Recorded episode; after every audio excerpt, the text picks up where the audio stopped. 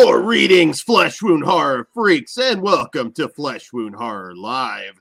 That is producer Todd Good evening. and Mike Kruger. Welcome to prime time, bitch. So, guys, uh, no, Ed Harris is not Flesh Wound Features. Uh, that's not the uh, surprise, but uh, gentlemen, it's a new year. So, what do you do in a new year, Todd? Um, nothing different. You're asking the wrong person. No guess? Uh, New Year, New Dan. Well, close. Did you cut your face off? Did I what? Did you cut your beard off? Uh, maybe. I don't Well, that's know. my guess.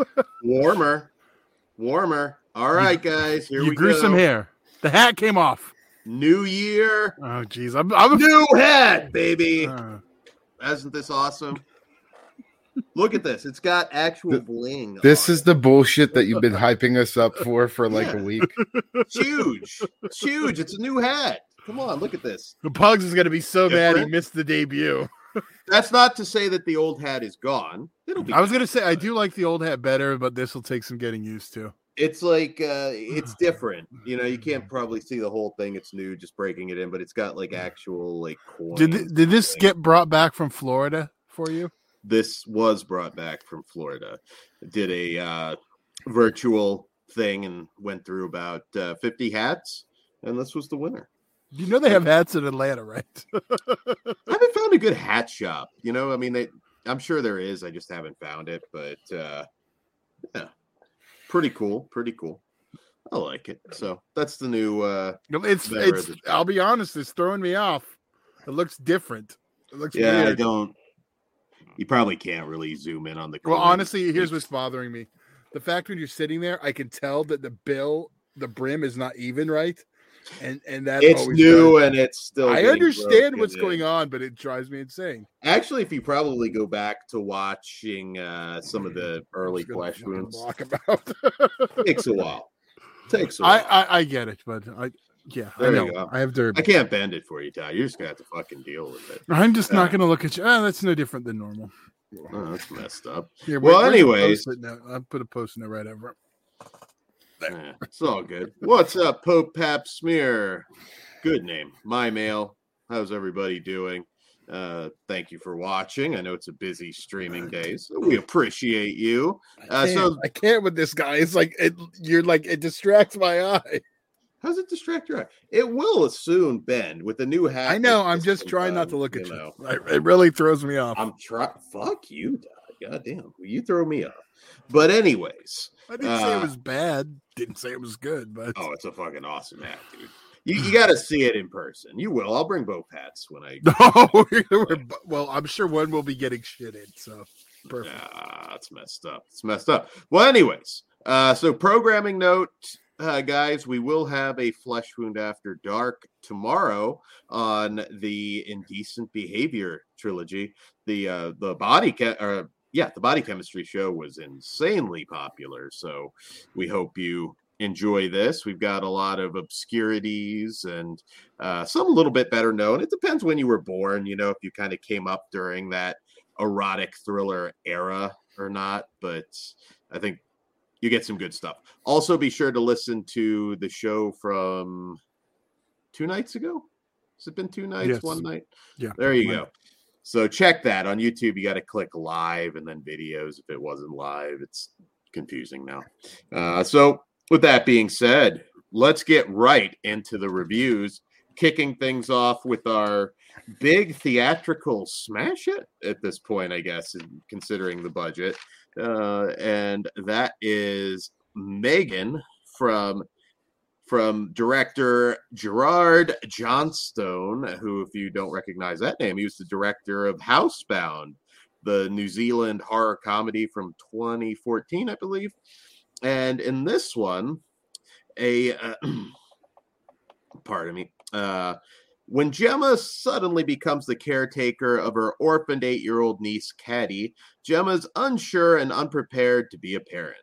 Under intense pressure at work, Gemma decides to pair her Megan prototype with Caddy in an attempt to resolve both problems, a decision that will have unimaginable consequences.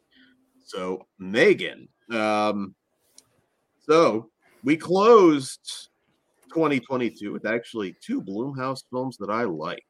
And uh, Okay, I'll- well, I'll what, well, why did you tell us what they were, Dan? If they didn't see hear the other shows, soft and quiet and unhuman. So you should check those out. Actually, they were shows, we know you love soft and quiet, but but uh, I believe we all did. Uh, but anyways, I don't know. What do, what do you think, Todd? You want to go first? You want me to go first? I want you to read this for us first, please. So remember, read it aloud. All right, Cliff Booth. That hat looks well worn, almost as if it's covered in the cobwebs that normally overlay Fairuza Balk stuff. God damn, Cliff. Five stars on that one. It's like Pugs is the gonna uh, be mad he missed that one. oh, Yeah. Cliff has just decided he's going to be the dick of the chat tonight, but that's all right. Uh, And we will Feruza is a- beautiful. And we will So- have her in her prime when we do the Waterboy episode on Flesh Wound Farce. That is prime This is- Fairuza Balk. Oh, This is true. She's still she's timeless. Uh, shout out Ben Grimm. Uh, no shout outs for you, Cliff, but uh, shout out to Punisher, Batman fan, everybody. Well, who- everybody. okay.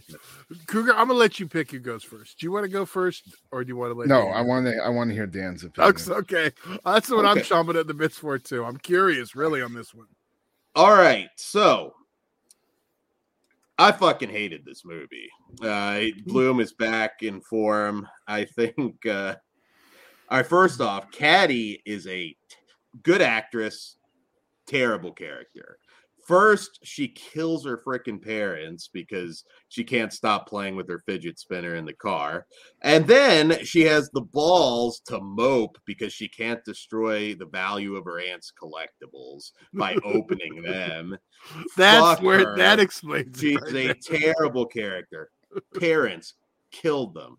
Uh, slaps her aunt after she destroys probably, I'm assuming, very expensive robot, you know, robot toy. Bullshit. Uh, I hated her character. I really just wanted Megan to malfunction and rip her apart, but that's just me. You don't open that shit. I mean, come on. You're a modern day kid. Even modern day kids know collectibles. You know, you want those eBay options if you outgrow them. Um, so besides her being an awful character, this movie is just totally predictable.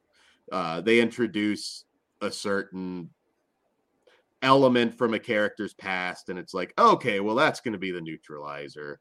Uh, they just beginning to end, this whole thing is just insanely predictable. Low on the carnage, low on the blood. I wouldn't normally hold that against it. I mean, I would say, really, with this one, more of a science fiction film than a horror film. But, you know, it still qualifies, I suppose, but it's very, very light. So uh, I, I would I would say this is going to probably please kids and teenagers more than adults. So you may want to keep that in mind. Well, Um, the person next to me, and when I was sitting in the theater, as the theater was darkening and the logos were coming up, she whispered to her boyfriend, "That's how you know it's a good movie." When the Blumhouse logo popped up. I hate to tell you this, Dan. You have become what you have hate hated. You sound just like Siskel and Ebert talking shit on those 80s slashers and 80s horror films. well, those were fun and they had blood and tits, Todd. I'm you sound exactly the same as them Well, because I don't remember. I don't remember them complaining about blood and tits on Siskel and Ebert, Todd. they Plus- complain about every fucking frame of every I horror still movie. have my jaw. I am nothing like Siskel or Other than that, yes, you are. You- You're becoming what you despise. Yeah, fuck you, Todd. Uh, anyways, uh, yeah, I- mean, I, I don't know. You can take your kids to it. It's it's barely more threatening than a Disney film. Uh, I didn't hate the Child's Play remake. I, I certainly thought that was a lot better than this. At least that had some balls to it. So they Yeah. answer the question, Dan, better or worse than Child's Play Redux? Indie, uh, I would say this is a lot worse than that, but I didn't hate the Child's Play Redux. Aye. So, um, beyond that, like I said, this whole thing is just super predictable. I, I don't know what's there to really blow you away. I mean the the design, I mean the basic look of Megan is fine, but you know we've seen better robots in films. I mean, it's nothing that I think is going to blow your mind that you have to go to the theater to check this out. Allison Williams is fine. I feel bad for her. She's got that pissant niece opening her stuff. That girl in the theater, Todd, definitely opens her boyfriend's collectibles. It sounds just like the type. Uh, I did not like this at all. At least he had someone to open his collectibles. Yeah. But it's a nutless horror movie, in my opinion. I know, And- really. I mean, that is kind of a dumb move to put in a horror movie. All the, their incel market's gonna immediately turn on them for opening the fucking toys. Damn, I don't know why you're an incel for not wanting your shit fucked up. God damn. I bet she rips up slipcovers too. Well, anyways. Um yeah, that's about all I have Dan's to- nerds extra showing tonight. It is. no, it really is. Nobody watching this show would disagree with me. They're collectibles. They're toys. that Do you not collect. look like I know, open so- all of my shit? Yeah, there's some things, but well, like the the the puzzle box, that's not a shrink wrap kind of thing. The statues, I, I have s- open. this was in a statues. box. The fucking Psycho Goreman stuff, the Godzilla, all this shit was box stuff. But I'm one of those guys that I like to pi take the toy out and fuck with it. So You like to play with them. It's okay. There's But- nothing wrong with that. That was your decision, not some dumbass uh, niece that killed her parents. Okay, I'm going to do this as a parent. Here we go. If she did not want the child to mess with these collectibles, especially it's uh, their first time there, she needed to put them away. That's it. not hard. It's not like she had a fucking wall like any of us of collectibles. She had like a shelf, like that fucking big, like two shelves, like fucking. Would have took her five minutes to throw them in a fucking drawer. So that's You her. shouldn't have. And I hope that a kid opened drawer. every fucking toy when she wasn't looking. Oh, there would be an ass kicking. Oh my god. But no, that's you shouldn't have to put them away. You could make an No, argument okay, maybe for a display again. case, but you shouldn't have to put them away. A kid with no fucking toys at all to her name.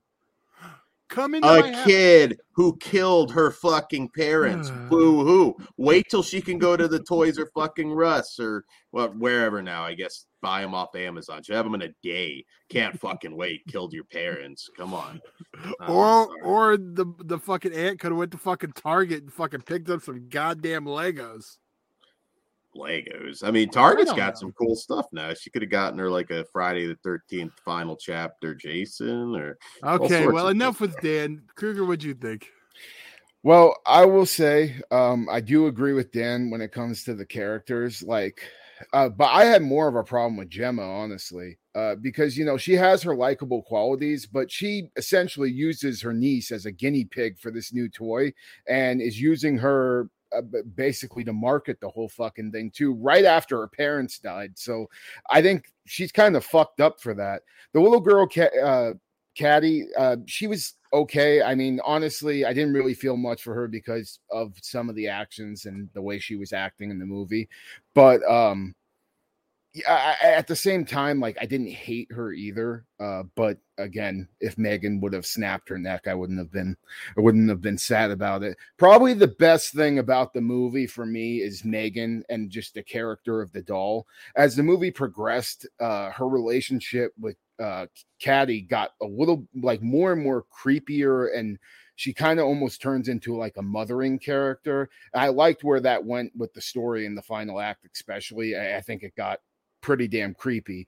Uh, the look of Megan, though, I mean, she's not really menacing or anything like that. But I will say, like, once you see what's underneath there, that did look uh, underneath, you know, the face mask or you know the skin. Uh, that did that did look pretty cool. The kills were pretty trash, to be honest with you. I know this movie was cut to have a PG 13 rating.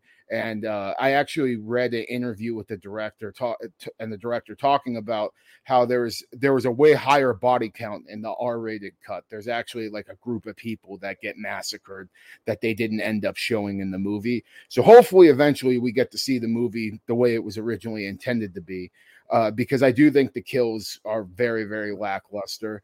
And they Um, actually shot new footage for the kills too Mm, to tame them, not just you know a downplay in CG.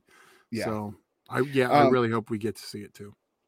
yeah uh, the one thing i'll say though like with the story like i, I was pretty entertained there was never any time that you know scenes were dragging and it kept things moving and escalating at a pretty nice pace uh and i was curious to see how they were going to end up you know stopping this terminator barbie doll and uh with the final act the certain the certain little showdown we got why it may have been predictable i did pop for that little battle uh, overall, though, I mean, I, I didn't love it. Uh, I didn't hate it. I would say it's a little bit above average for me. Uh, But I mean, again, we watch so many horror movies. I just I'm trying to compare it to like some other mainstream stuff. Like I, I would put it like on the same level as like an Annabelle or even uh, you know, I did like the Child's Play remake a little bit more than this, but it's a it's around that level for me. Uh, but I do want to see that unrated cut because I think that may help it out a bit. But I still liked it. Uh, it just uh, it's not anything I'm eager to rewatch until we get that R-rated cut. Feels like an overloved movie, like right now Mhm. by everyone, and that seems to happen with every new movie. And I think that helps turns Dan's hate up though too. Oh, it'll But- be on some top ten list. I, I yeah, and I don't get that. It's like I, I don't agree, disagree with most everything you said, Dan or Kruger. It's Um, just it's like it's it's junk food, you know. What I yeah, mean? it's it's predictable. It is.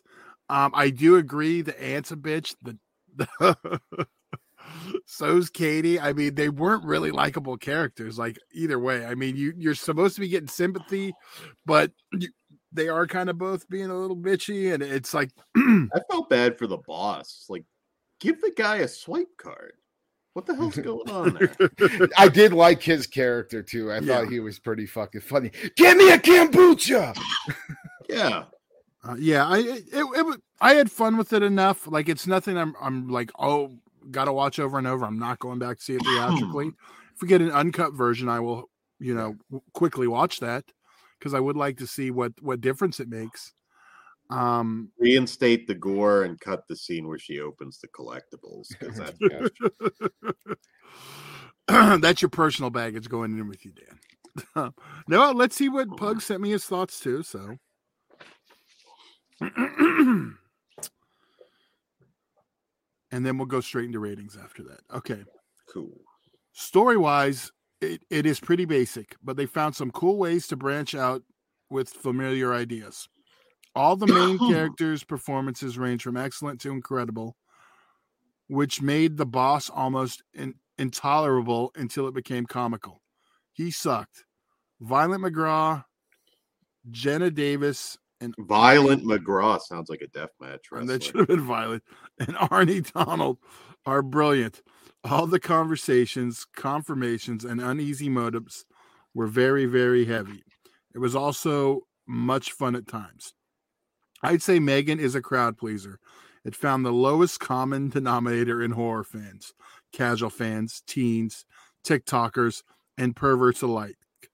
This technology would not be used for kids first. This would be the this that was the most unrealistic part of this entire story, which is also why I believe there is no main male figure living with the girls. Although the that actually is a really good point. Although the I was just looking for the off switch scene would be amusing as fuck. um love the Ted Bundy like moment and singing uh titanium. Wait, did I say that right? Yeah. Okay. I enjoyed the effects and gore we got, but I'm flooded with with excitement for the gore filled version we will get in the future. I'm ready for Megan 2.0, Megan's, or whatever the hell they want to be called. We have a sci fi horror icon, fellas. Four and a half out of five. damn. massively enjoyable. That's a lot higher than and I he said. hates Return of the Living Dead. God damn. Do not. He's not here to defend himself. So, Kruger, what do you give it? Um, I'm gonna give it a three out of five for now. Uh, but I'm maybe with the gore filled cut, uh, it, I'll raise it up a little bit. But uh, for now, three out of five. Dan? Zero. Fuck this movie. Um, I'm I'm a three out of five also. So Ugh. God damn, pugs. Dan, we were haze closer you. to you with this one. Didn't, this is didn't kind of Dan used to yell at me for fucking yelling at him when he gave out ratings I didn't like? Now he's turned he's turned into what he hates. Uh, again twice. Well, Pugs, I'm gonna bully you next time you're on because Uh, that let, is. it, let it be. I, I was kind of surprised when I saw the rating myself. Yeah, I mean, it- it- you know what? It could have been a good theatrical experience. I get that. That makes a difference. I, I will- I- I will definitely watch Uh, it. again, Dan, I didn't say just seeing it in theaters. I said a good theatrical experience. I, I w- I will definitely watch a Megan sequel. But uh, Oh, one yeah. thing I will That's say, do. one thing I one thing I will say though, they missed opportunity. Where the fuck was Puka? Like to, to be hon- like seriously, if there was ever a Blumhouse movie to have a Puka cameo, Puka could have slapped the shit out of her for opening those collectibles, is what would happen. But, but, uh, but Yeah, at least like have him be one of the collectibles on the shelf. Just a little Easter egg. Come Yeah. on. yeah, I, I, I'm I was a little bit disappointed because I was looking around for it for sure. Dan's such a hater. yeah. And then also Brian, you're said- joining late. Killed her parents and opened valuable collectibles. technically Todd and Kruger are closer to Pug's rating. You're you're right. Yeah, technically. Yeah, yeah. I bet the unrated cut will be much better. Me too. Uh, I, I I hope I hope there's at least a cool, uh, you know, gore sequence or something like that. Because other than that one ear thing that we got, Yeah. pro- There's a- basically no gore at all. I'm going to Ooh, predict ooh, not here as we go. much as you think. How often do the unrated cuts have a ton of extra gore nowadays? Yeah, but the way, but what the director said, like the fact that he said the body counts i- i- are are drastically different. I, I I'm just I'm curious to see what that and that they actually reshot Detail. to get the PG thirteen means there it was a significant amount of change. yeah. Um, Good- Indie yeah. Indie Phantom says Annabelle or Megan. You know, y- y- you know what's funny? Uh, I've only seen two of the Annabelle movies, and everybody says that the second one is better than the first one. But I did not like the second one, and I thought the Mm. first one was okay. Um, Oh, I'm all about the third one. but Anna, An- Annabelle or Megan, I, I would say they're probably on the same level for me. they're they're different movies. I mean, uh, the second Annabelle's good. The other two aren't, in my opinion. Um, so I think I was just mad we didn't get the demon in the second one. You didn't like get get good Mm. shot of him, and he was he was pretty creepy in the first one. But yeah, uh, I still need to go and watch. Like I, you know, I've only seen like half of one of the Conjurings, and uh, I, I think I've just seen the two Annabelle movies, that and the Nun. So I, I need to go and finish Yeah. that eventually. Yeah. the longer that universe rolls on, the worse it gets. Well, they said four is it, or maybe that's just for the Conjuring. Yeah, but didn't Movie. yeah, Not didn't they say story. three was it too? Though they did. And I don't remember that. it. I'm pretty sure three was kind of advertised. I mean, it wasn't called the final chapter or anything, but at the time, I believe they said that was going to be it, the swan song, and it wasn't. So, um, Well, maybe they wanted to end on something good. Yeah. Well, we're getting another Insidious movie. Some of these these don't die. Um, watching Megan though, did you guys get the uh, Fear trailer? That looks actually really good. Um, which one was Fear? It was like the something like brings out your darkest fear and makes it happen. to You final destination. Oh destination. yes, style. yes. I don't think I did see that one. dude. oddly That shit enough. look that shit looks pretty creepy. I, I'm I'm in for that. The, between that and watching the uh, the Infinity Pool trailer again on the big screen this time, I'm I'm very very hyped for that one too. What what Uh, trailer? They both come out this year too, or this month. I mean. What was the trailer we watched? Not Ma- uh, Mutilator. The other one we watched. Uh, on, Evil Dead Rises. Yeah, yeah. I got to see that on Evil the Dead big screen, so that was cool too. Nice, nice. All what was right. Then Moving on, guys. We are going to be covering the latest Visual Vengeance Blu-ray of Heartland of Darkness, uh, which, um, yeah, well, I'll get in. I'll get right into it. So this is from 1989, long time in the making. Uh, writer director Eric Swelstad, and in this one, in a small town, in the small town of Copperton, Ohio, former big city journalist Paul Henson buys a small local paper. He quickly falls into a wide reaching conspiracy of ritualistic murder and cult mind control when he discovers that the entire town may be under the spell of a satanic reverend and his flock. As the clues and corpses pile up, Henson and his family are thrust into a life or death struggle to expose the truth and stop the demonic cabal's reign of evil. Often cited as the lost Linnea Quigley movie, Heartland of Darkness, sometimes also referred to as Blood Church, was shot in 1989 on 16 millimeter film and lost in obscurity and distribute distribution false starts for over 30 years. This never before seen satanic panic epic finally arrives on home video for the very first time in any format and is packed with bonus features that spotlight the original creators and document the film's long history and final completion. So, speaking of satanic panic tonight, that's a theme because we have uh, Flesh Wound True Crime that's going to main event uh, later on tonight. But uh, before we get to that, uh, so Heartland of Darkness always heard about this one. You know, you look through IMDb, your favorite actors, and uh, you know, read different magazine articles over the years, internet articles, what have you. Uh, I always knew this as just the one that seemingly was just never going to get made. I talked to somebody years ago. Can't remember who. I don't. We were doing some like lost film stuff. I think we did uh Day the Crowd, Day the Clown cried uh different lost stuff like that not lost i mean just unreleased or lost uh and this was one that i remember hearing about and it just seemingly was just dead uh, i just assumed we were never going to get it i i want to say at the time i i think it was that it just was never completely shot and it just was never going to come out um wish I could remember who exactly I talked to, but for some reason you see this review and you talked to me probably over a decade ago. Hey, uh, say hi in the comments. Uh, so this one, Visual Vengeance has been a really cool label. I mean, they give you a lot of extra swag, stickers, uh, posters, all kinds of cool gimmick stuff, great artwork. They're it's been a, a hell of a label, and they've released a lot of interesting films. Now, I, I find a lot of people have certain expectations for for some of these. I, I know a lot of people are in that. I they they want the so bad it's good kind of movie, and I can't say that this is it. This is not a so bad it's good kind of film. It is actually surprisingly well shot uh, by you know, I mean this this was basically like college kids that made this movie. It's surprisingly uh, polished.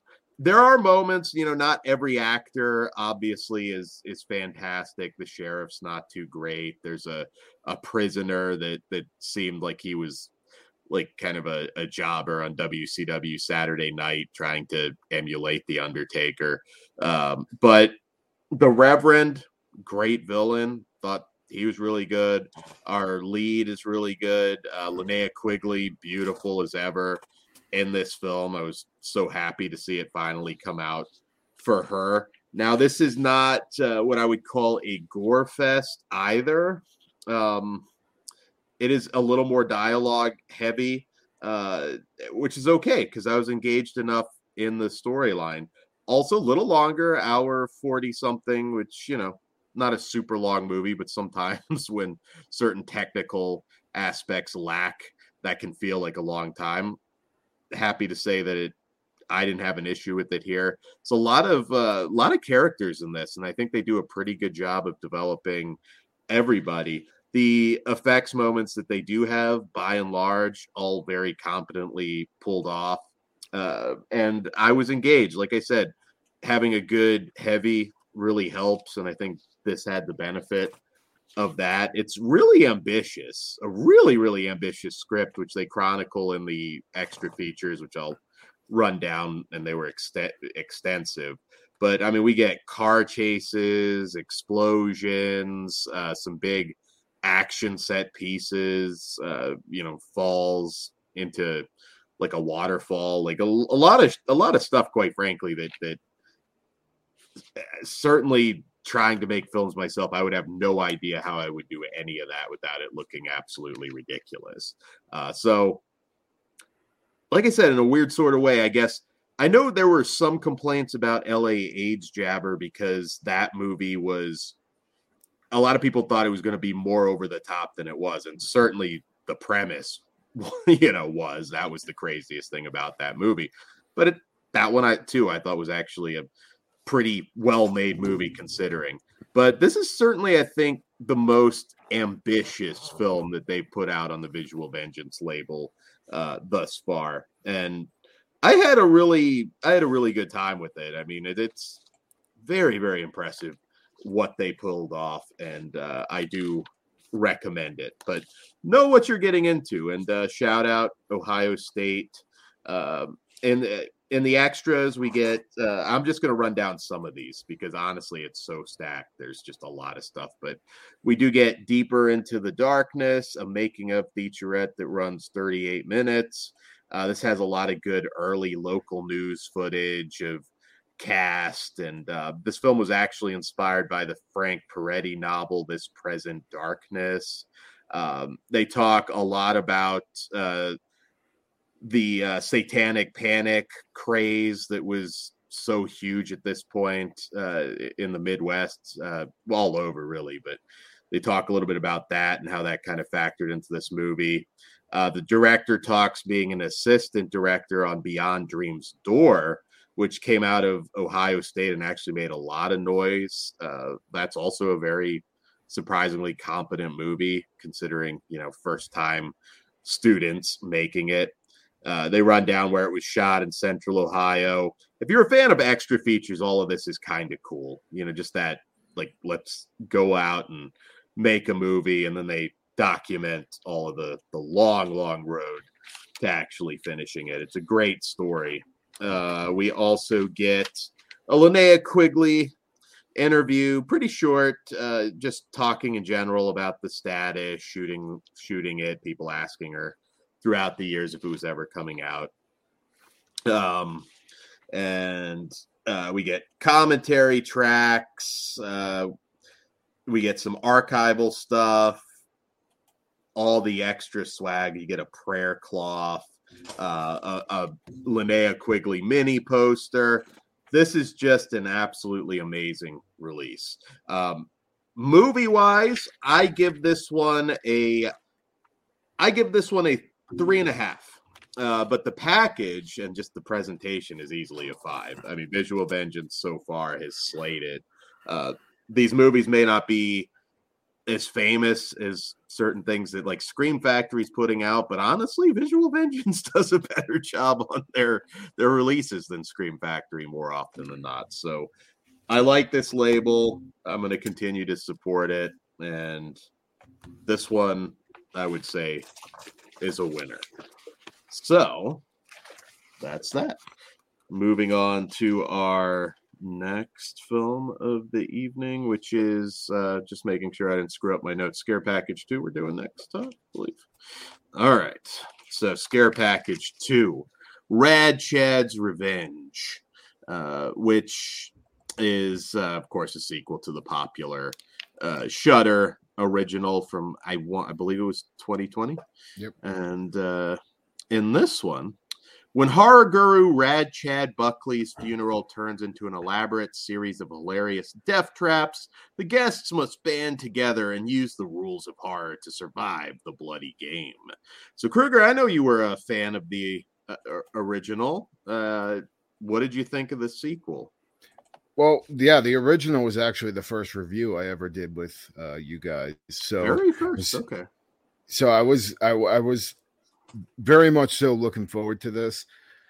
Um, man, I don't know really where to start.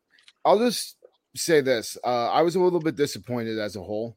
Uh, I think this movie was not as funny as the uh, the first one was, and uh, just some of the parodying of you know Hellraiser, Nightmare on Elm Street, and Saw that was cool, but at times it also got, got me kind of rolling my eyes and I thought it was a little bit obnoxious with how many times they just were going to the well with the one liners and you know hitting the spots for the certain movies. Uh I, you know, usually I, am a fan of stuff like that, but I, this one it just seemed like it was more they were focusing too much on parodying other movies than having good segments. Because I really don't, I I can't really say I loved any of the segments or was really impressed with any of them. I think the wraparound probably was the most entertaining part of the whole movie. Um, and uh, you know the other the other the original scare package it, you know it had that ghoul man segment uh, one guy that would not die thing like there's stuff i remember about this one and even like just recently watching scare package 2 i'm already forgetting about what some of the segments were about. They weren't as memorable or as iconic i guess. Uh, it is an entertaining movie though but I, I can't say it's anything above, above average uh, and you know as a guy that's very picky with horror comedies too uh, I got to say, I was pretty disappointed with this being a sequel, the one that I do enjoy quite a bit. All right, Dan. Uh, so uh, meta horror for me is, I, I wouldn't even say 50 50. It's more a hit that, or more miss than hit for me. I, more often than not, I find I just don't like it. Um, in this one, I like the first one. I did not like this one at all. Uh, none of the homages work. It's it's it almost feels like one of the the weaker of those parody films where it's just like, oh look, here's Saw. Here's yeah. the here's yeah. the guy on the bike. Like, yeah, ha ha, this is funny. It wasn't. I didn't laugh much at all. They might have gotten a chuckle at one point, and I'll, I'll get to that, but I think even the effects work was a step down. We get some cool yeah. shit here and there, but I didn't think that was that impressive. I know only one OG uh, director, I believe, from the original was a part of this, so I think it's all mostly new people. Uh, but we bring back a lot of cast, of course, but they weren't funny here either, and I think that's more of a writing issue. Um, I will say all the obvious references aside, uh, I did like one segment, and I believe it was called "Welcome to the '90s." It was that final girl segment uh, where y- you had the sure to dies, which STD. Uh, that was clever, and uh, basically it flipping what a final girl was. I thought that was kind of amusing. It was like, okay, this is a decent enough segment, and I'm sure the rest will be better. Fortunately, it wasn't. I I mean, they throw Hellraiser in there, they throw Saw, they throw, you know, uh, Nightmare, Nightmare on Elm Street. Yeah. None of it made me laugh. It was like, oh, okay, there we go. I get it. Uh, you know, it, we're doing Blair Witch, Paranormal Activity, just like those old. Like that was enough that we just see the Saw guy and we're gonna laugh at that. I was shocked. I I have a feeling and I get a vibe with this that there was never a sequel that was really intended. And that just it did a lot better than they thought and they just kind of shit this out relatively fast. Like a I, like a true sequel should be made well, if we're being honest. job but I, am not saying that but i'd rather have that. You set out to make a good movie like scare package. Hey the money was good let's make another one. Sometimes you end up with scare package too. Sometimes you get house too so it, it, it's one of those things. Like I, I have no problem with that being the reason for the sequel. Sure, I do agree with the best part of it was was the the final girls STD stuff. That, that was, was good. Yeah, and that was it for me. See, I, see I, even for me, like I, I, didn't like it mainly just because I, I wasn't a fan of the way the killer looked and hmm. or any of the characters, to be honest. But um, Maria yeah, Olsen too. I always like Maria Olsen. Yeah. I knew you'd pop for that. Um, it was uh, it, it's a huge step down from the last one, but nothing would stop me from checking out uh, um, the third one. I think, hmm. like, mm. honestly, I think it kind of like Rad Chad was such a good character in the first one, and he's so misused. Well, I mean, they did kill him off in the first one. It's not a spoiler. We're talking about the second one, and it's about his funeral, which Dan just said. So, yeah. But I think like it, there was nothing for him to do, and that didn't help. There was a lot of things going against it, but well, and the new the new antagonist too. Like I yeah. wasn't really a, a, fan of him. I'm not mad. I watched it. I didn't love it. I didn't hate it. It was just like it was just mindless. Whatever. Here's that. Here's that. Yeah. Um, I I probably would only ever really watch it again if like they made a third one and I wanted to watch them all. But Yeah. I, Yeah. I, I oh go ahead, Kruger. Yeah, I you know I won't say no to a third one, but I I do hope that they take a look at you know all the segments as a whole and realize that you know the good ones were in the first one, so maybe bring back some of those old directors and get some of their ideas. I don't think you'll get a third one. I, I think I I haven't heard anybody else like give their opinion on this that I'm I'm aware of, but I don't know. I feel like this is a kind of a momentum killer. I, I suspect this is, and God knows I've been wrong about this before, but I don't think this is going to be heavily embraced. I Um, saw some people say that they liked it, but I, I mean, eh, I feel like if you like the first one, I mean, there's stuff to like about this, but it is it is a step down in quality for sure. Uh, and but s- some people like those shitty little parodies, those epic movies, disaster movies, some of the later yeah, scary movie sequels too. So there's, there's- a few of those that are funny. I just said this. Uh, well, I well no, and I agree, but I mean there is a market for it. So just because we didn't like it doesn't Yeah. mean you know that that style of parody, which is like probably like near twenty years old at this point, is it nostalgia for some people? Like, oh, they did the thing where they just show us the thing. Pl- there you plus, Leslie Nielsen, man, goes back further. Yeah. Well, and plus the fact no, that this those are good ones though.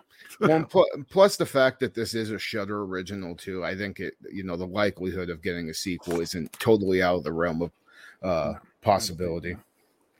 Yeah, it's possible. Who the hell Good chance. I mean, look what they're doing with the VHS ones. Maybe, maybe that this will be like the VHS viral of this series, and we'll get some good ones next. Yeah, right. yeah, that. Hey, good point. Maybe we'll. Maybe we will. I mean, Um, le- yeah, legit. VHS viral, I thought killed the VHS series completely, and then uh, they came for a back with two while, new good ones. Yeah. Yeah, absolutely. And but I did like the I. Like I said, credit where credit's due. I did think that was clever. Like, why is the the slut safe all of a sudden? I thought that was funny, but that's such a small part of the movie. I can't be that generous to it. But I give it a one just for that segment. All right, Kruger. Uh, I'm a two and a half out of five, and that may be me being a little bit more generous than I usually would be, but yeah, Nice, nice. Um, yeah, I, I, I'm two and a half. Also, and sorry. Ben distra- distracted me with a question. I, ben asked, "Who is the best porn actor turned porn star turned actor?" And Ben said maybe Traci Lords. Uh, yeah, good. she's she's really good in Excision. I think that's probably her best role. See, here's the thing with that question, though. Do they have to have turned actor? Because there's some actors in the golden era that are better than some of the stars today. oh, I was gonna say mainstream. Jamie Gillis, Right. uh, Eric But if Edwards, all those guys were great actors. Jamie Gillis was fantastic, and that's but- what I'm talking about. Now, if we're including them or just porn stars who turn mainstream actors, I- that's a I'm a- different question. I'm taking his his uh his question. People that did well enough that they kind of made it as a mainstream. the mainstream, actor. okay. Yeah, Then I mean Robert Rock- Kerman was in Cannibal Holocaust and some others. Ron- I guess. Ron Jeremy, Shaka. That's probably Ooh. Dan's too. Uh, Indy, Sasha Grey. you know what? I can't count Ron Jeremy because he, most of it was cameos. He did have some featured roles and some. He was great in Killing Zoe. There, there you go. He's like but seconds. you know what? I would say it's a shame she didn't do more mainstream work because I do think Nina Hartley's was really good, uh, but she didn't do a lot. You gotta consider Sasha Grey.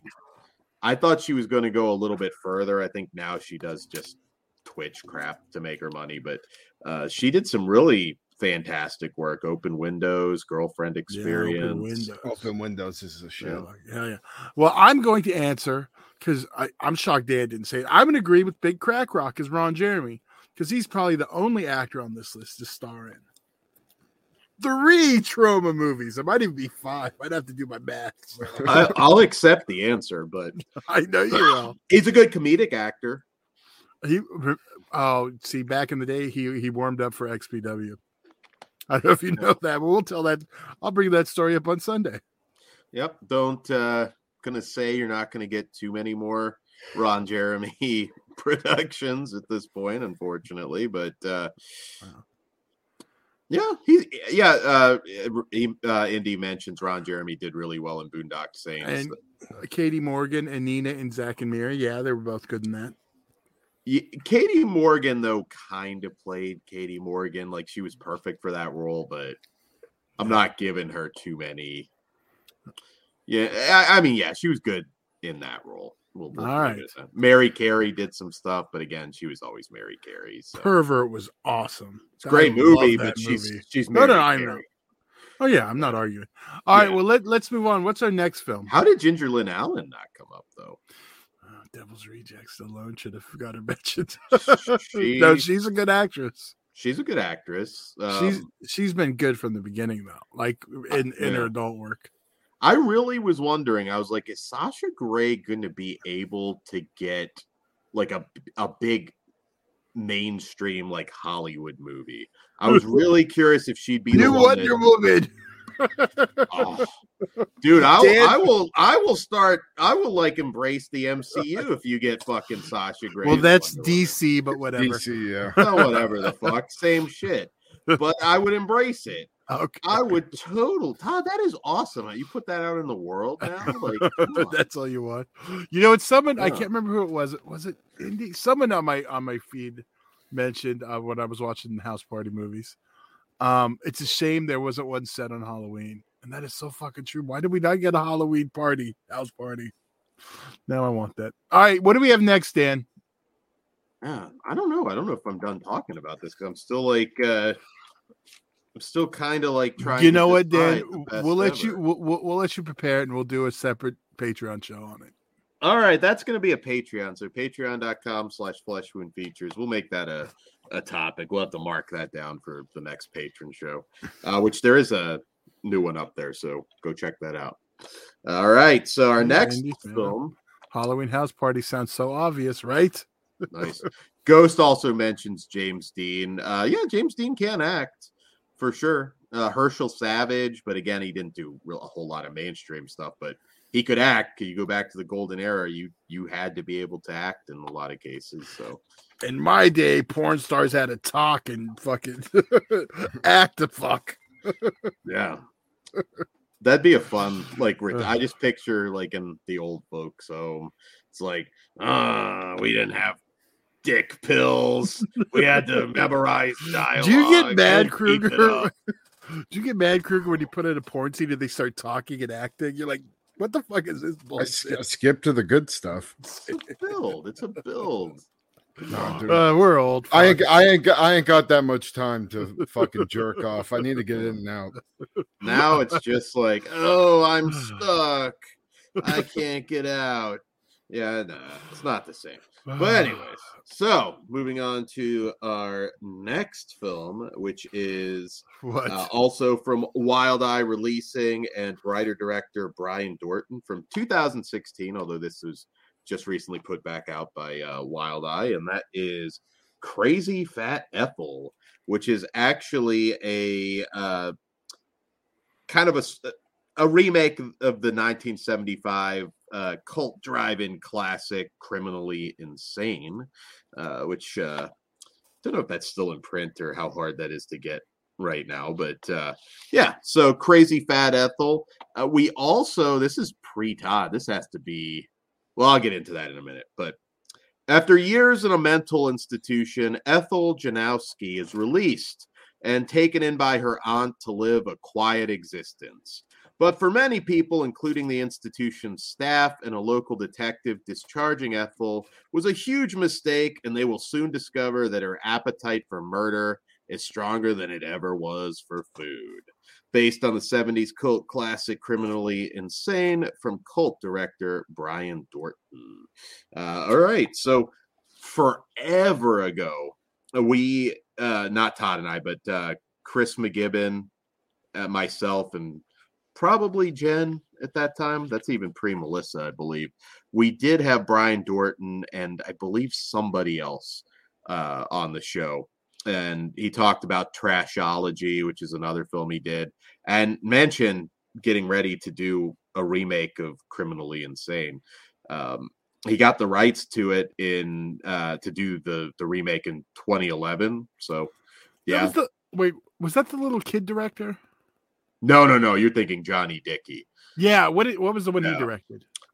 I believe he did a film called Slaughter Tales. That's right. Okay, I get Uh, those those confused. Okay. Yeah, he was the uh, VHS collector kid. I I don't know if I have him on Twitter. He was on my Facebook forever. I know I was on the show with him. I could remember. Yeah, yeah. He was like a big time baller in terms of VHS. I'd actually be curious if he ever like sold it. He was to the point though where he didn't even collect like DVDs at that time. Like he was just pretty much just buying like the rarest of the rare VHS. But it'd be cool get him on again. Now he's probably God, he's probably in his twenties at this point. That, that was a long time ago too. But uh but yeah, so long road to get this film out there. A lot of failed fundraisers and different things. Um, first off, I want to throw out there, and I forgive me because I, I may not remember his exact YouTube channel, but uh, Ryan eighty eight, I think somebody in the chat. I know people are familiar with him. Uh, might know the channel. He is in this, which I did not know, and he plays kind of a perverted orderly. Does some unpleasant stuff to Ethel. Always seemed like a nice guy, but uh, Hey, you start off some BBW Todd, and my attention is immediately there. yeah. if you ever wanted to see Ryan 88's ass, there you go. So something for the ladies. We're talking a lot of boobs on this show, so something for the ladies there. Uh, Ryan 88. I that that caught me off guard that he was in this. I didn't know that. Um, so this is a pretty good throwback as far as I didn't get a chance to rewatch Criminally Insane, but I think Brian Dorton does a fairly good job of kind of capturing that spirit while also kind of injecting a lot of John Waters vibe, uh, some Troma stuff. There's some some some nudity in here that that may or may not be particularly pleasant, uh, dep depending on the person. Um, there's some all practical gore, so th- pretty much I might have missed something, but uh, it was pretty much all practical, which was cool. I mean, you get some meat cleavers to the face. Movie's a, a little bit repetitive at times. It's just like somebody comes to visit Ethel at the house, she kills them. Uh, somebody comes looking for the person that she killed, she kills them. you know, there there is a little bit of uh, uh, repetitiveness to it, but uh, I was very entertained. I lo- I I enjoyed this this vibe. There is a uh, uh, a scene where there's a curb stomp with a, a wine bottle somewhere that you wouldn't want a wine bottle. I thought that was pretty cool. Um, there's I can't remember who came in the house, but there's somebody where I think it was the aunt actually, and there's like blood everywhere, and uh, uh, Ethel just kind of blames it on her period, and she accepts that. I thought that was funny. Uh, I enjoyed this one. I, I thought it was a good time. It's uh, it's it's if you're into these types of films, like I said, John John Waters without a lot of money, kind of trying to do a Troma film is kind of how I would uh, pitch this one. And I think the uh, actress that played uh, Ethel Dixie Gers, I thought was really good. And um, uh, Justin Ryan is is his name, but I think Ryan eighty eight is the uh, YouTube channel. So if you're a fan of him, I thought that was pretty cool seeing him play a a villain. Um, Todd, did you have fun with this one? I had a good time. I, I did. Um, I almost rewatched the original two beforehand. I just didn't have the time, but I'm really glad I did. Uh, I, I definitely kind of want to rewatch those. Uh, now, um, yeah, it it is. It's just that kind of like low budget, sleazy, fun stuff I've just been into right now, and it, it fit that perfectly. And um, I think it's I think it's worth the time. It, it is streaming on Tubi too, so you can check it out there. Wait, maybe this is one of the. See, now I got to double check that. I think that was the other two. Sorry. yeah, I know But- the other two are. But yeah, I, I I'm going to confirm that. Um, yeah, I, I did really like this, and I think it's worth a watch. Yeah, yeah. Um yeah, I had fun. This one I, I I'm glad I I he talked about it back then and I knew it came out, but this was just one I never quite got around to. It just Yeah.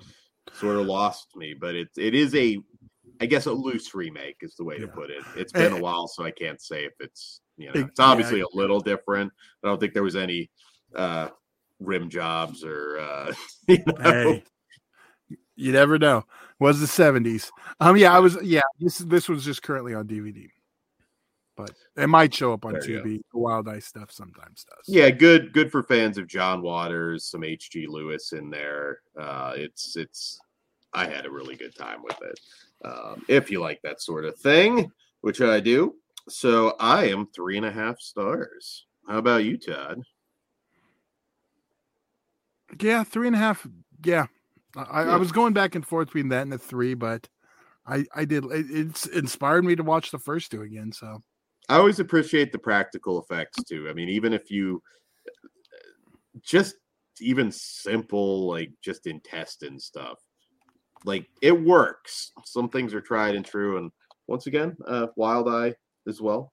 Great cover art as always. There's uh also some alternate cover art, I believe, from the uh, original release in there. That's pretty cool as well. So, uh, yeah, not everything gets a Blu-ray, but Wild Eye's got some really cool stuff out there. So don't sleep on that.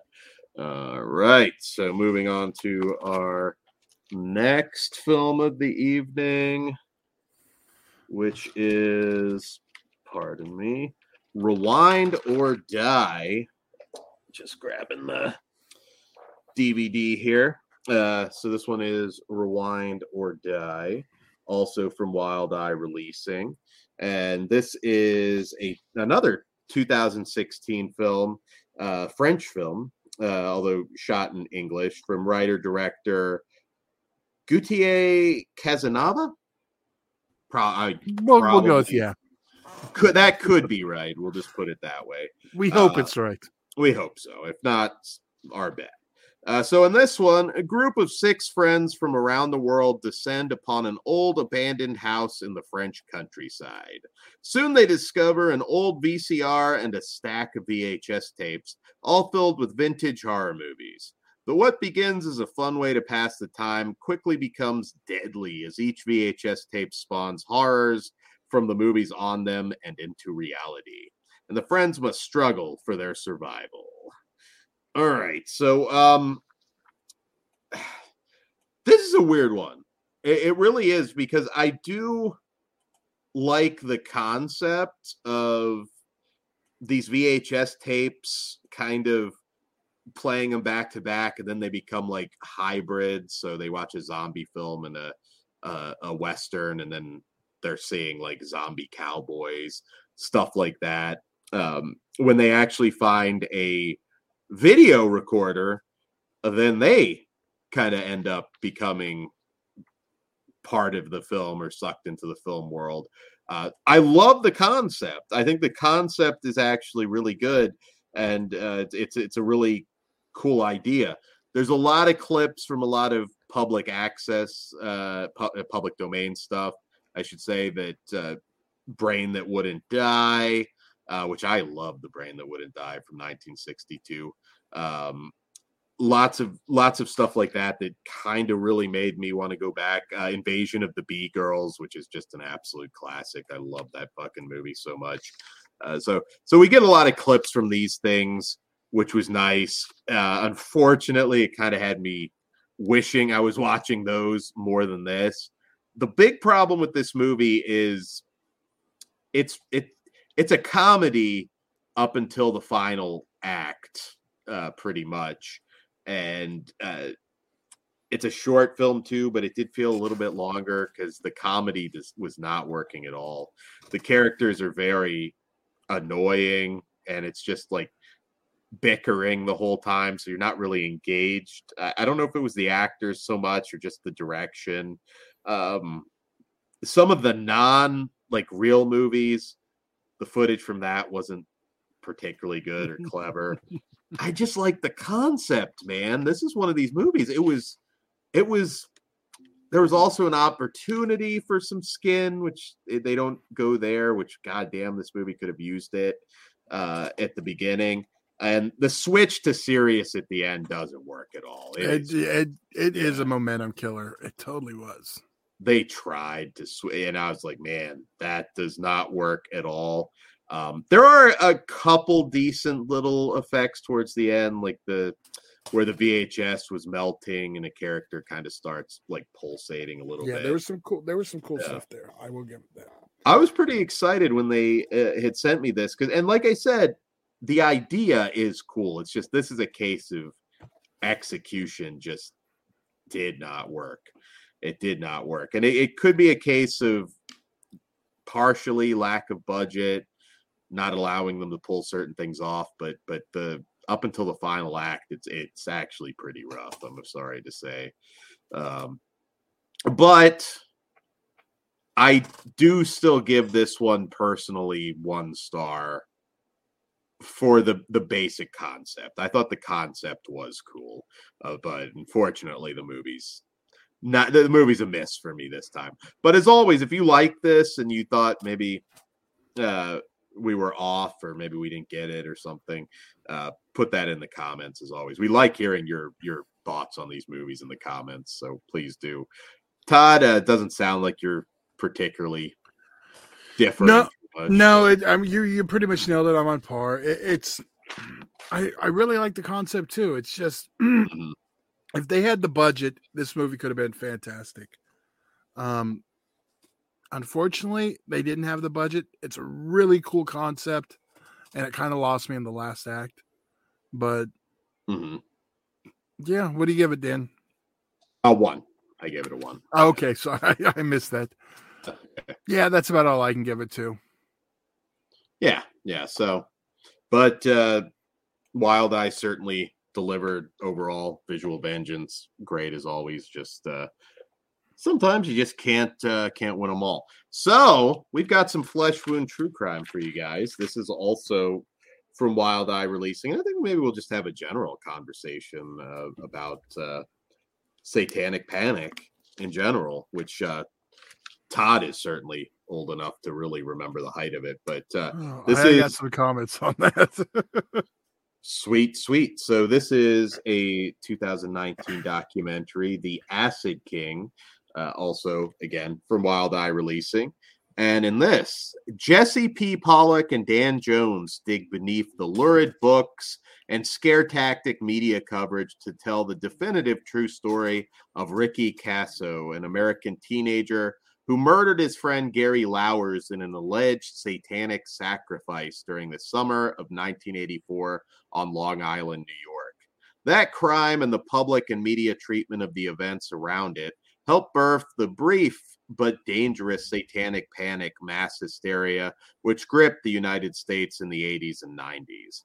Based on the best selling book, The Acid King by Jesse P. Pollock and published by Simon and Schuster. Uh, all right. So, Acid King. Uh, so, Kruger, you're the youngest uh, among us. Um, yeah. Todd's the old buck, And I'm somewhere in the middle, I guess. Um, but what what did you think of Acid King? Were you you familiar with this story? Because the the the photo of him in the courtroom is pretty famous, where he just is out of it and just stares into the camera. Yeah, uh, our friend JD Horror, his uh, true crime horror story podcast, did an episode on uh, this case probably a few years ago. So I was familiar with mainly everything that went on, and the most interesting thing to me was the uh, the amount of media coverage and them saying that you know it was a satanic cult killing and how that affected the whole community because my mom actually grew up in Long Island during the oh, this period of time. and just growing up in a Catholic family like you know her mother and her parents you know they were just going crazy about you know the satanic shit and fucking making her throw out her Ozzy CDs and shit like that. So uh she, it was interesting to see just because even to this day, like she didn't even uh, know that it wasn't a satanic cult killing and it was then you know it was just this fucking lunatic that yeah. So ingrained into us that we're supposed to believe that. yeah uh i i just I, I think it's i think it's funny like yeah the guy definitely was fucking a lunatic and he was into s- some shit and he probably you know did worship satan but it wasn't a cult killing. And the fact that they made their whole little group uh that you know all used to hang out in that area that friend group out to be a cult and even down down to you know uh naming their names on the newscast and stuff. I mean this shit's ridiculous Yeah, no, it, it was a really stupid time. But you could argue that It's a stupid time right now. the media is still very stupid. You may not get them with this sort of thing in particular, but Uh, still very Mm. stupid. dude Um, dude i mean honest to god like let, let's be real everybody you know talks about the occult and you know the illuminati shit i mean it's all in the, the same fucking realm of like what's going on today i think I think Yeah. people will look back at themselves and realize how stupid they were.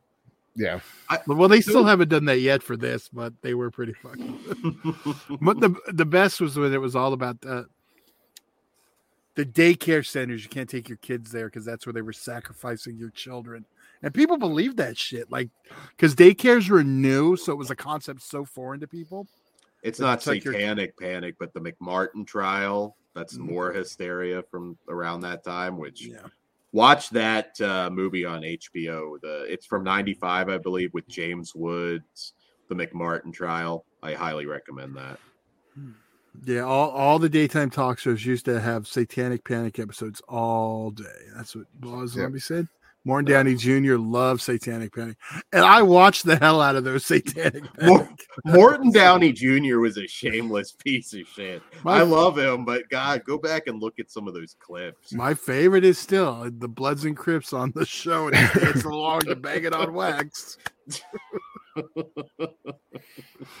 he was just so sleazy. He was endearing. You know, That's just- why we all love the Piper segment.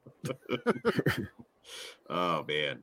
Um, I love docs too. like it's really interesting to talk to old timers that were actually there, you know, for this, which they uh big crack rock.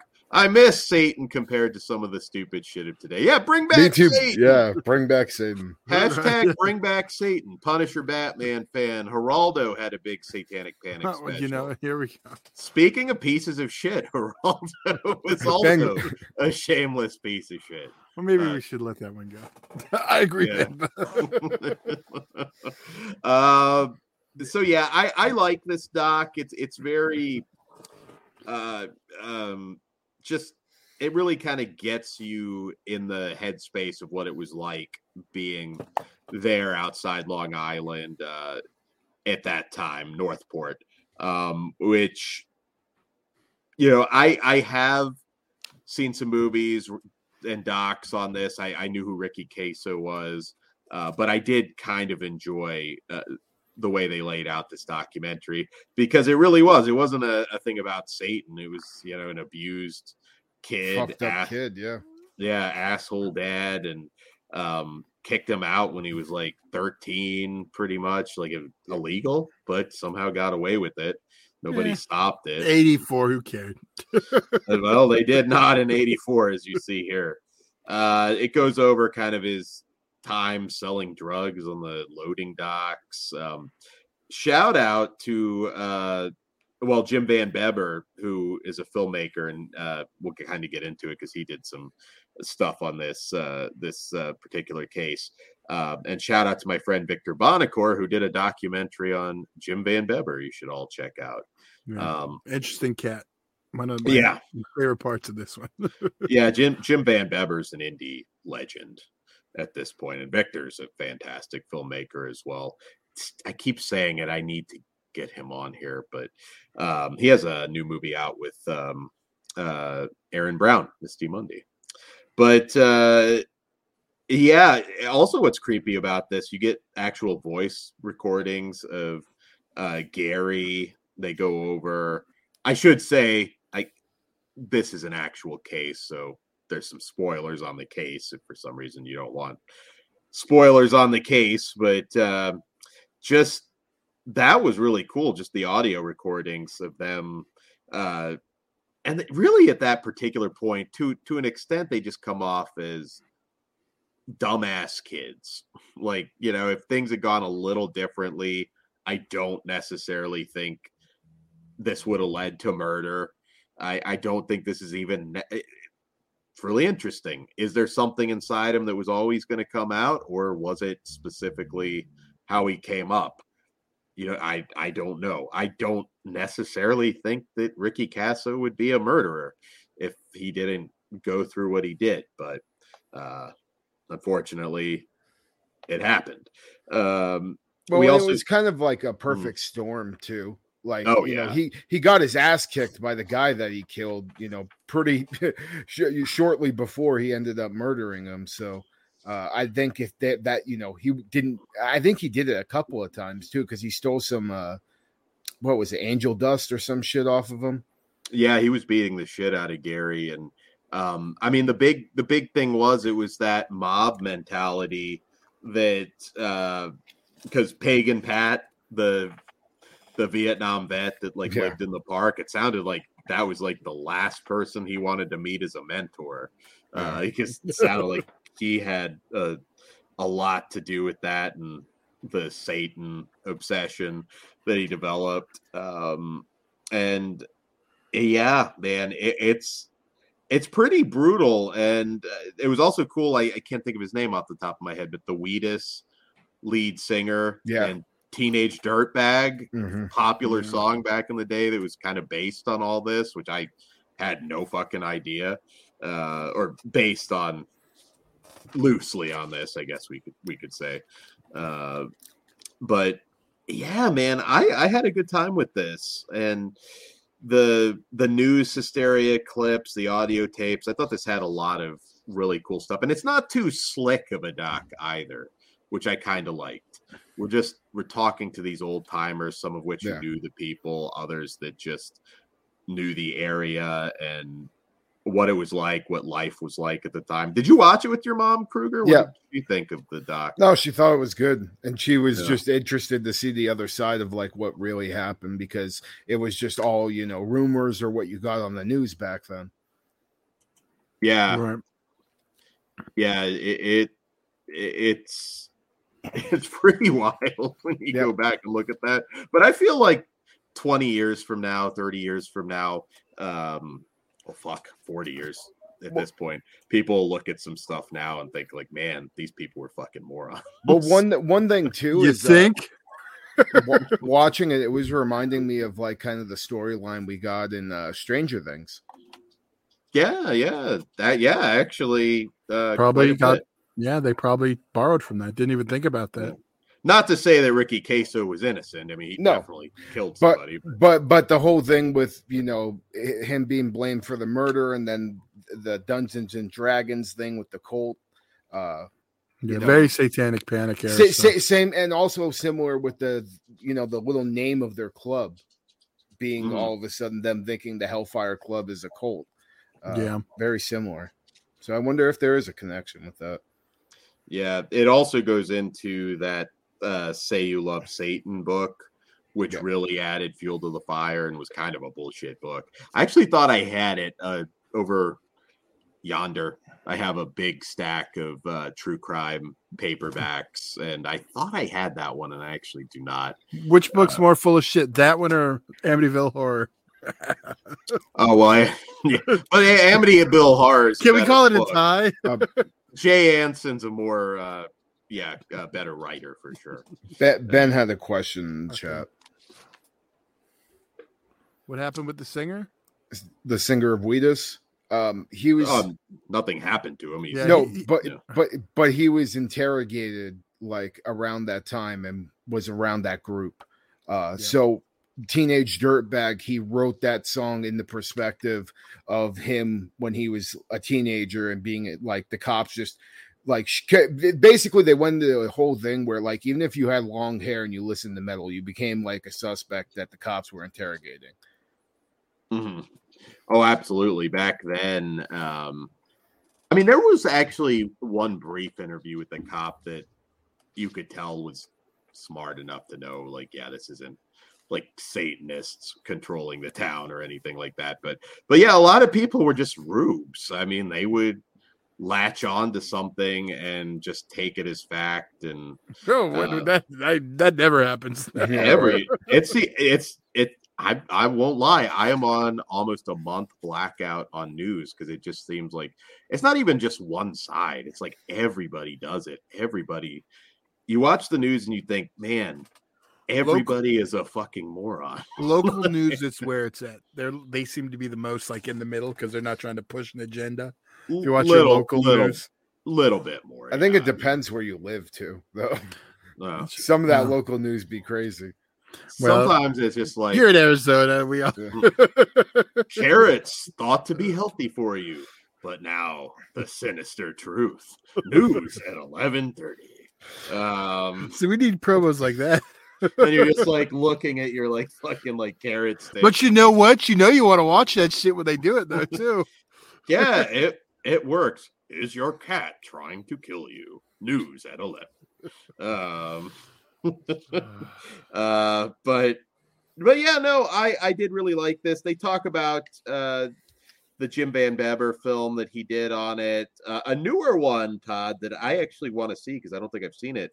Uh, Lucifer's Satanic Daughter. Yeah, I want to see yeah. it too. It's the Australian yeah. version of the story, basically. Yeah, it's like kind of reimagines it. And yeah. it's from 2020. We're gonna have to see if we can get a hold of that. There's probably a good chance that Wild Eye has it if they haven't put it out already. You uh, know, it's it the one that I brought it up to you that doesn't get mentioned is Ricky Six from 2000. Yeah, yeah, absolutely. And, well, and there's a whole story that alone could be a documentary because that one's still technically unreleased. They they filmed the story unlicensed or something, and mm-hmm. and it just never came out. I mean, it's out. I mean, it never officially came out. So, but yeah, that one's like uh, that's my favorite telling of the of the story too. Yeah, Ben uh, mentions uh, Paradise Lost. I I met yeah. the director Bruce something. I'm forgetting his last name. I met the director and kind of like the lead kid, the face of it at all. I met a couple people from Paradise Lost. It was really weird because they were doing the horror convention uh, circuit, which I guess well makes sense. Makes I mean, sense. I mean, got to make it, money. I mean, they fucked them so bad. And well, know? and you think about it though too; those are the same people that would get fucked with. Yeah, no, absolutely. Uh, so yeah, this, this I, I enjoyed this doc a lot we're easy marks here for true crime docs in general, but I, I do think this is worth checking out. And I did like that it wasn't so slick. There's something yeah. that kind of worked about that yeah. uh, for me. Uh, but uh, I never actually read the uh, the book. I'll have to check that out. I'm sure there's a lot of extra stuff that's really cool. And um, speaking of extra stuff, this is also uh, it has a cast and crew commentary, a behind the scenes documentary. There's deleted scenes and extended interviews. Uh, Jim Van Bebber has one. Really yeah. Fascinating guy if you haven't dived into Jim Van Bebber's uh, filmography. And check out Victor Bonacore, my chiller buddies doc on him, which is really good.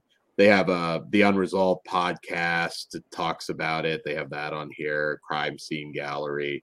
Uh, good stuff good stuff and uh, more satanic panic docs particularly some of those cases that they tried to make into something that they weren't um ben brought up the guy that did paradise lost directed blair witch 2 so that makes sense for him mm-hmm. at a horror con so yeah that's true that kind of gives you the the window it, it, was um god and i wish i could remember which kid Thank it was you.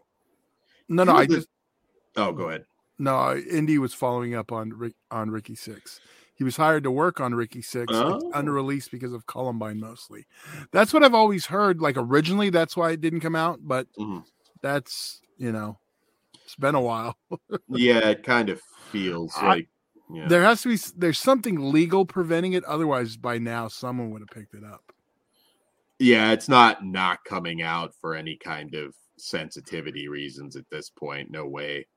Um, but uh, Yeah, But I think it, I think it was Damien uh, Bog Zombie, not the one that's like really struggling. He he wasn't doing it, but I got to talk to him briefly, and it was surreal.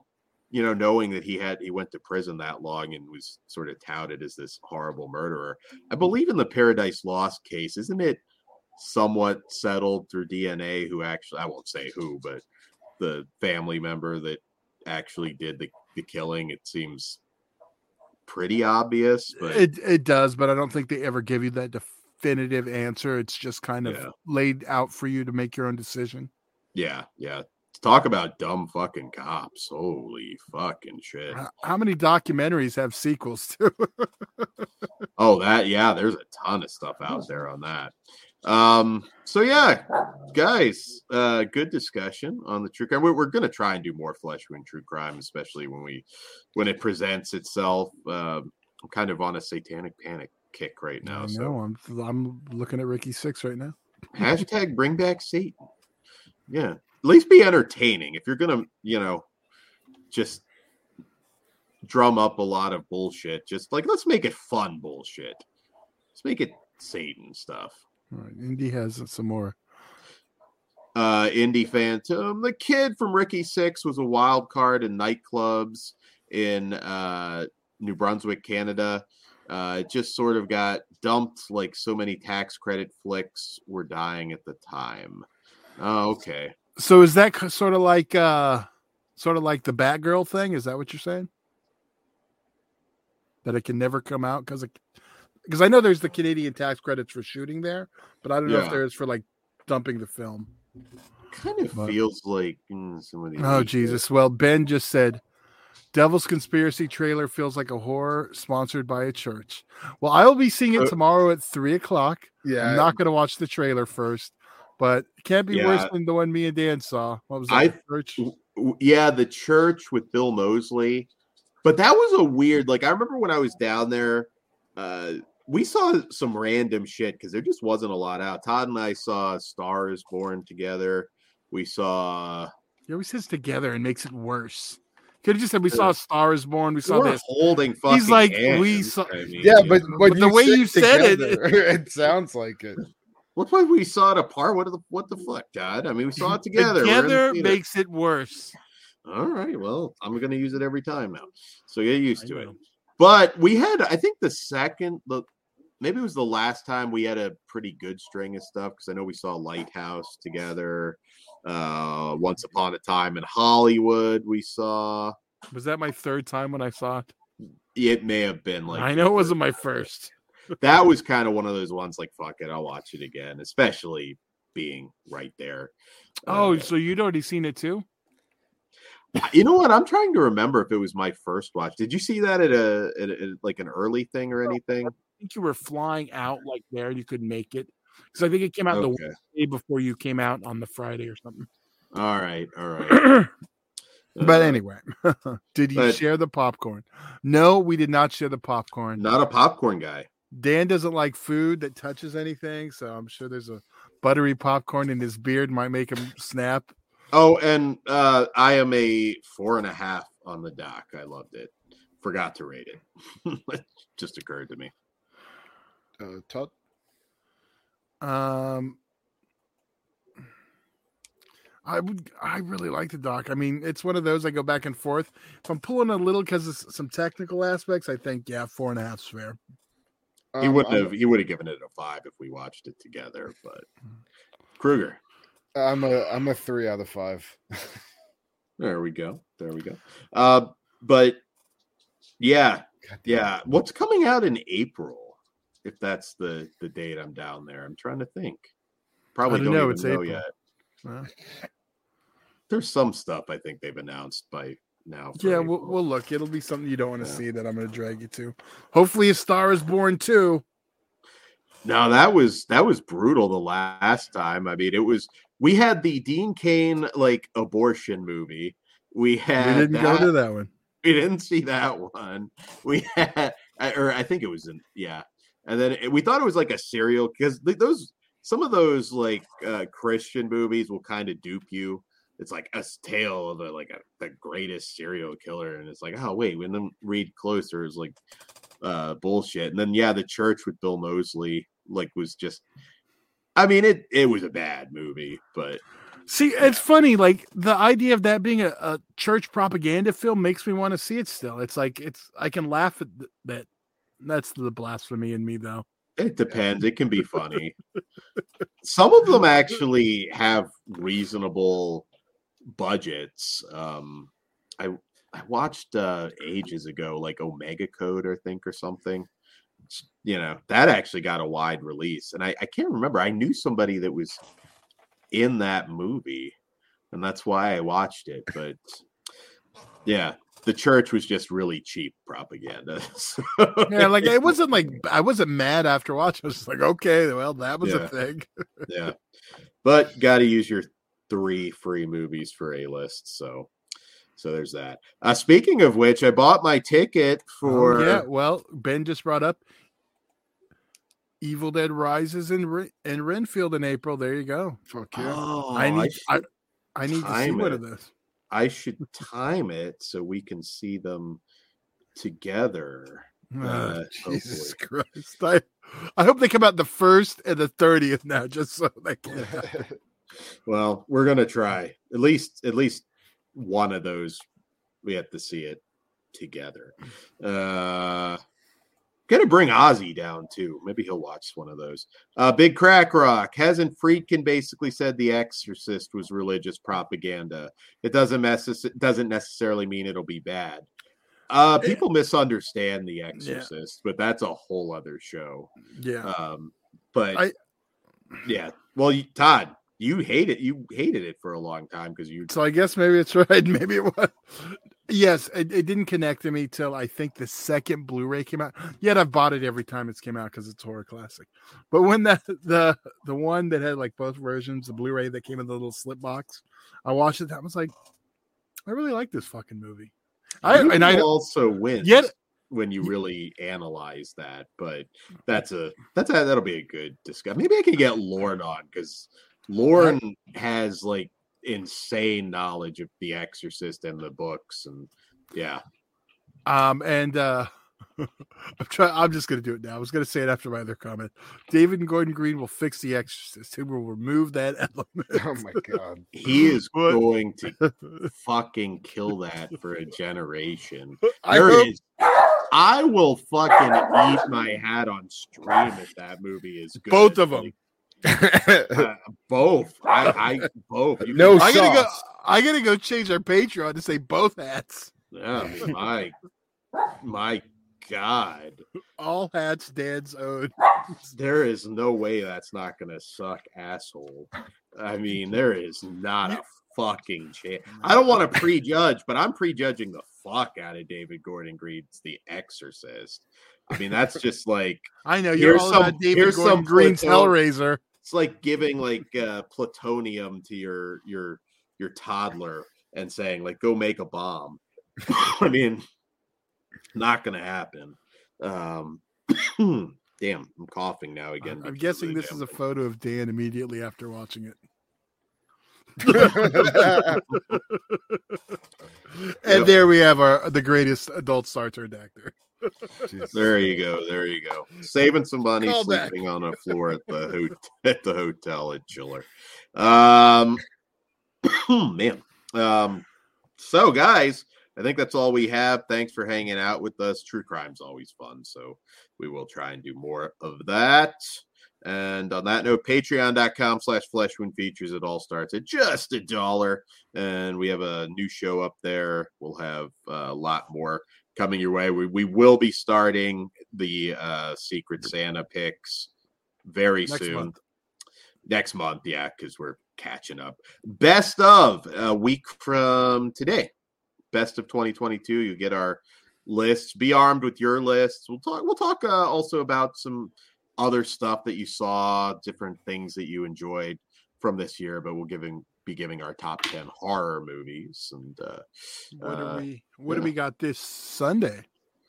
This Sunday, we have a Squared Circle Society. We're going to talk a little bit about that. Well, now, uh, debunk. Well, debunked for now. It could still happen, but debunked for now. By now by Sunday it'll be sold, Dan. So WWE Saudi uh, Arabia thing, which blew up wrestling Twitter. My God, was there some interesting stuff? I know. I, I saw you deleted a tweet of some sort. I didn't get to read. I didn't delete any tweets. There's what I kept pushing on. It wouldn't show up. Oh, maybe Twitter deleted it. I don't Or know. it may have been a quote too that they deleted the original post. Yeah. That could be. Yeah, I can tell you what the it's. I, I screen capped what the first sentence said before I disappeared. Okay, tomorrow on Okay. um tomorrow indecent propa- No, yes, tomorrow is indecent. Tomorrow is the indecent proposal show, indecent behavior show. Um, Friday, I don't know yet. We're going to talk about that probably off air. We may do something Friday because it is the 13th, but definitely Oh, Sunday. okay. Yeah, maybe We've talked maybe we'll about it. We just surprise. we We'll never make something anything. happen. Um, Yeah. So yeah, indecent behavior trilogy show tomorrow. Flesh wound after dark. Super popular. So we're listening to you and doing more. So tune into that. All right. And that's all I've got. Uh, by uh, my friend Lauren Dixon's book, Divide by Zero. It's awesome. I was supposed to finish it a day ago, but I just got busy. But it is fantastic. Great read. Uh, also, uh, on just a serious note to close this, uh, some of you may or may not be familiar. She's she's not somebody that's been on our podcast or anything, but uh, Pax Panic. Uh, if you're into the horror booktube side of things, she is battling cancer right now. She's going to be going through chemotherapy, and she has a GoFundMe uh, up, which um, I should have the link. But uh, Pax Panic, I'll put it in the comments later. Super nice, just bright, warm personality in the community. It really sucks that she's got to go through this, but I know she's going to kick the shit out of it. And uh, yeah, if you want to support her, even if you can't donate, share. It always helps. You know, if you've got a podcast, give it a mention. Uh, really cool lady, and uh, hopefully, I know she's got a lot of support out there, and hopefully she uh, she'll put it behind her soon. So, on that note, good night, guys, and we will see you back here soon tomorrow. Hail my sweet Satin. Stay sick, motherfuckers. Oh, Jesus Christ. We do them down.